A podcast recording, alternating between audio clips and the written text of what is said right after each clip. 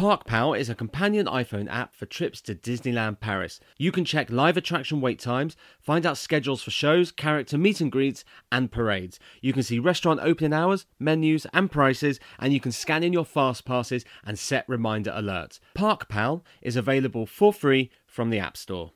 Action!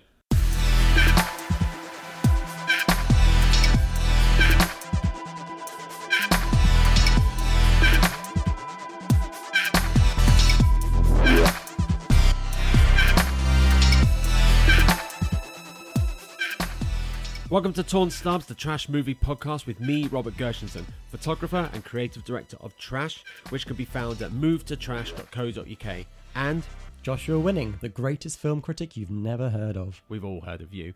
And we're going to the movies. Joshua and I have a big old shared film knowledge, and there's always gaps that need to be filled. So, in this episode, Joshua has recommended that I watch a movie I've not yet seen.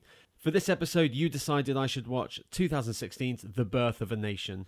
Right, so The Birth of a Nation is a 2016 film. It actually premiered at the Sundance Film Festival in January 2016. And it's uh, Nate Parker, he's an actor, it's his directorial debut. And uh, it's about Nat Turner, which is nice and confusing. Really confusing. Set in 1831, it's about the slave rebellion in Virginia. And he um, basically, you know, witnesses all of this awful uh, injustice against uh, slaves and black people. And so he ends up leading an uprising against slavery. Boom. Couldn't have put it better myself. what was the reaction at Sundance at the time? Um, so the reaction at Sundance was huge. It was uh, it was a very divisive film. People either seemed to love it or hate it, um, and it actually set a record because it was bought uh, by Fox Searchlight at Sundance for seventeen point five million dollars, which I think is the biggest sale ever to come out of Sundance. Yeah. I think Um, 10 years before had been Little Miss Sunshine for 10. Right, and I think something else sold for twelve as well. Think Happy Texas. Oh, I think Happy. Texas sold for 12. But these are like Yeah, silly money for one film. 17.5 I for think this film is the- crazy. It came out uh, at the perfect time because it was during the whole Oscars so white controversy, and here was a film that was championing black voices and Mm. black lives, and um, it it kind of hit that zeitgeist, and everyone got caught up in it. What what did you think about the film? Oh god. Um I think the story is a really important story. I don't I don't think America maybe white America likes to admit too much these days that yes, they owned slaves and it was legal. It was constitutionally allowed to own another human being and a lot of them had been kidnapped from the north of America or kidnapped from um, African parts of the, the world and, and shipped over en masse. So for a film that was then taken into the Hollywood system, which is predominantly run by white people, to be sold for $17.5 million, I think it's a really positive thing that this story was being given the the platform that it rightly deserves. The only problem is it's a really cheap movie that cost 17.5 million uh, for Fox Searchlight. It feels like a mid 1990s Hallmark Channel biopic. I mean, it wasn't a cheap film to make. It was eight point five million dollars that they put into this, you know, budget wise. Um, so I don't remember it looking cheap. It's bizarre. It, it no, not not looking cheap. Ah. It, I mean, it, visually, it looks like you know, like any studio picture out there. yeah, but the way it's constructed, the way that the the the grammar, the way that the shots are composed, the way that the the edit is is put together, it feels like TV. It doesn't feel like a film. It felt like TV movie of the week in the mid '90s, like a Danielle Steel type type of affair. okay. I don't remember Um, anyone getting their teeth busted out with a Danielle Steel film. it's almost like the epitome of a first time director. Yeah, who absolutely. hadn't directed even a short film beforehand. It was like he was learning as he was going on, and unfortunately, I think that has a negative impact on the film. it's almost like the story is not done justice. It's Mm. almost like he betrayed the story because he didn't know how to tell it visually. He didn't know how to structure this film. The final battle is barely a battle, it's a scuffle in a backyard. yeah. I wanted a bigger battle. These these slaves had, had have so much resentment and so much anger, and rightly so. And it's built up inside of them, and it's built up inside of him, the main character. And the only time we really we see him let loose and let it bubble up and boil over and explode is when he's preaching really loudly. Mm. That kind of gives the other slaves the idea that oh, he's not here to oppress us; he's here to empower us. But then when it comes to the actual battle scene, it's over in a flash. Literally. Literally over in a flash. And then almost. But it's extremely violent as well. Like I don't think it is. I, f- I found it quite shockingly violent. But- given what the film had been before, I don't know. I just found it really. I mean, the film is extremely violent the whole way through, um, but I just found it quite shocking. The whole end sequence. But we don't see much of the violence. A lot of the violence is hinted at and then happens off camera. The rape of his wife. Even at one point, a character reaches down below the frame level to chop someone's head off and then pulls it up into frame and then it cuts very, very quickly. Hmm. If we're comparing it, and I know. I, I always wonder whether you, you should compare films, but I think in this case it's relevant. 12 Years a Slave was made by a filmmaker who is a filmmaker. Mhm. He understands the grammar of film, he understands how to tell a story visually, and he has a personal style. And the violence and the anger and the the the setting in that film was so fully well realized that it was incredibly shocking. Django Unchained incredibly violent, but we expect that from Quentin Tarantino. But it is very shocking when in Django Unchained, when the the slave is is mauled to death by a dog, you believe that that's happening. You it affects you. In this film, I think the exclusion of the violence undermined the fact that they were living in very violent times. That you could, if you wanted to, as a white man, shoot a black slave in the head and not go to prison for it. Hmm. There was nothing in this movie that made me think these people are in any danger. Obviously, I know my history. Yes, I know they were in danger, but there's nothing in this movie telling me so. Oh, okay. I don't remember that at all. I remember it being quite quite full on. Was that because you were wrapped up in the whole Maybe I was Sundance wrapped up in thing? the Sundance cozy hug. I don't know. but I remember it being really shocking and upsetting. Let's talk about Nate Parker. Hmm. Do you think that he gave a performance that is worthy of the film? I thought he was decent. Yeah, I thought he he captured that kind of that that real sense of injustice and, and hopelessness, um, and and when he kind of turned around and became a hero, or kind of a hero, um, yeah, I thought I thought he was decent. Like I thought he was watchable. I didn't think he was mind blowing Oscar nominate you know Oscar nomination worthy, um, but I thought he was decent enough. Yeah. Yeah, I thought he was decent enough. I didn't think it was anything to write home about. Um, I think it would have been better if a better, more accomplished actor had taken this role, and if he just left himself as director. Mm-hmm. Maybe he would have had more time to construct the shots and find the voice that way. I think it's a case of he's done too much. He's a jack of all trades and he's a master of nothing in this film. Um, I thought Armie Hammer kind of maybe stole the film a little bit. didn't even know it was Armie Hammer.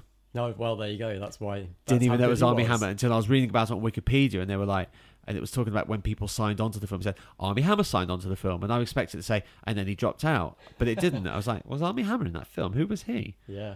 Oh, he, had- was had a Sam. real- he's had a real resurgence in kind of the indie, indie world in the past couple of years. Well, he's done nothing since the the Social Network, has he? What? Has he? What's he done? He was in The Lone Ranger. He was in Man from Uncle. Did anyone see those movies? Well, exactly. so he kind of he kind of flunked out of the blockbusters, and now he's had a, a real resurgence in indie films. when I first saw the Social Network, I didn't even know that he wasn't a twin. That's how good Fincher is. For this film, do you think it helped that um, all the actors were pretty much unknowns. I think so. Yeah, because it, it it's one of those things where you just become absorbed into the story of the characters rather than oh look at Oprah Winfrey doing a great job or you know Nicole Yeah. Kidman or whatever. Yeah, I think I think it does work in its favor. because that was I've only seen the first twenty minutes of uh, Lee Daniels of the Butler. oh, I've Um, never seen that actually. oh, but it feels like an SNL sketch because there's all these famous faces. Uh, okay. yeah, but at least with this, Yeah, didn't feel like an SNL sketch. Just felt like a TV movie. yeah, When the film was released, or at least in the run up to the release, there was a lot of controversy around um, Nate Parker and a, and a 1999 rape case that he was a defendant in. yes. and it completely undermined the movie. People boycotted the film. Um, do you think it's fair? Even the actress, she boy- boycotted yeah, one of the actresses. Yeah. Do you think it's fair for external things like that to influence a film, or should a film stand on its own? Oh god, that's a tricky issue. It's like the Mel Gibson kind of thing, isn't it? Where yeah. you kind of think, should this guy really be making films now after all the stuff that's come out? Um, I think audiences have very short memory spans, maybe, or very. I can't imagine they're that forgiving because it's you know you can't really forgive somebody who's been accused of rape. I mean, he was he- he was acquitted. He was acquitted. He was acquitted twice, in fact. Yeah, so it it does feel a bit like a big hoo ha blown out of proportion. Um, so uh, yeah, I mean, it does if it? I wonder if if it had been a better film, if the film would have risen above that. Mm. Actually, um, it did feel a bit. It just did feel a bit like gossip, kind of just getting churned up. Yeah. Um, I think the the reason it was it became a big issue is because he he had shot this rape scene in in the Birth of a Nation, and so people Oh, that obviously barely. makes- well, it happens off screen. it makes people feel very uh, you know as it should do. It makes people feel very uncomfortable, um, and I think people just kind of the fact that he had had this case brought against him and then acquitted it it added to the story somehow. Um, Just pointing out that the the true story that the film is based upon, there was no rape in the true story. They put that in. right, that was the big because they needed they needed a a a trigger Mm. for this guy to essentially think I need to get out of here. I need to start a rebellion. yeah. Um, but I, I think you're right. If the film was better, I don't think. Um, I, th- I think sunk like that. It just sunk out of view. You know, it, nothing happened with it really. well, I, ju- I just think that the the what am I trying to say? It was released. It was released in the US and it only made sixteen million dollars. Yeah, which doesn't even cover the the 17 and a. I think if the film was better, it would obviously would have maybe have done more in word of mouth. But regardless of the the rape allegations and all that controversy, I, I don't think that has too much of an impact on the film when the film is as bad as this. judgment has been passed. well, even if you just take all of that out, it's still not a very good movie. Yeah. It's it's like a it's a one time movie. I mean, I I don't think I would ever really watch this again. I didn't really feel that. I mean, normally you would feel like like pent up and you know like inspired and like fist pump. It's it's like a joyful ending, or you just think a complete injustice. I must do something that makes you angry. It makes you sad or angry or happy. It makes you do something. It evokes an emotion. I was just glad that you know it was over, and I was pissed off that I'd paid four quid on iTunes for this. I um I don't know. By the end, I was I was very kind of torn about the whole thing. I felt that these stories should be told. Um, they are important, and and uh, it's great that there was an opportunity for people to you know for this to be made. I think that's great, but I was very conflicted about uh, you know the ending. I felt that yes, it's based on a true story, but I did, does does violence beget violence? You know, and is is the only way of overthrowing an oppressor violence? I don't know. I don't. I genuinely don't know the answer. Um, but I found it quite unsettling, and uh, yeah, it made me feel very conflicted. Well, I think in terms of the real story, maybe that was the only option they had. Yeah, I yeah, I completely believe that. Yeah, Yeah. definitely.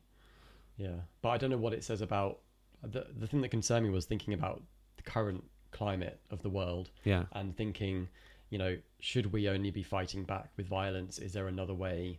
You know, we, you know, the whole we don't, um, we don't enter into conversation, we don't negotiate with terrorists. Yeah. That's all well and good, but when you're killing civilians instead, um, what does that say about us? Yeah. Um, and I just fear that, yes, this happened in the in the um, late 1800s, and yes, that that was a way for them to be heard and and uh, and to kind of rise above this terrible oppression.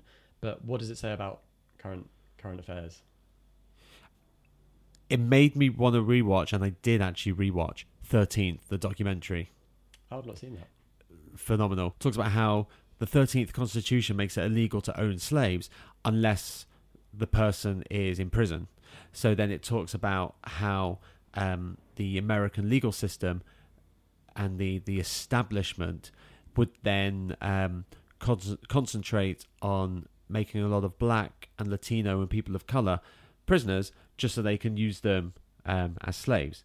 And it comes all the way up to the 70s and nowadays with the whole Black Lives Matter movement. Yeah. So it's it's phenomenal. I think it's a lot more respectful to those kind of stories than the birth of a nation. Even the Mm. title has Yeah. been stolen, the birth of a nation, Well, it, it, not in it a stolen- particular clever way. It just flips it. it was stolen in a way that wanted Just explain where it's stolen from. So it was stole, stolen. It was appropriated from uh, a D.W. Griffith's 1915 movie, um, which was adapted from Thomas Dick- Dixon Jr.'s kind of pro-Klan novel, The Leopard, Leopard Spots and the Clansman, um, which actually screened at the White House, which is pretty shocking. Mm. Um, so Nate Parker appropriated the title of D.W. Griffith's notoriously racist film um, in order to give a true, truer version of events and a, uh, you know, less racist version of events at least. But there's there's no there's no connection other than that. The stories no, are not the just share a same. title. Yeah. Yeah, and I think that's a great idea. I think why why not take back the power? You know, eradicate that film completely by creating another film using that title. It's just a shame that the film that he created isn't up to snuff.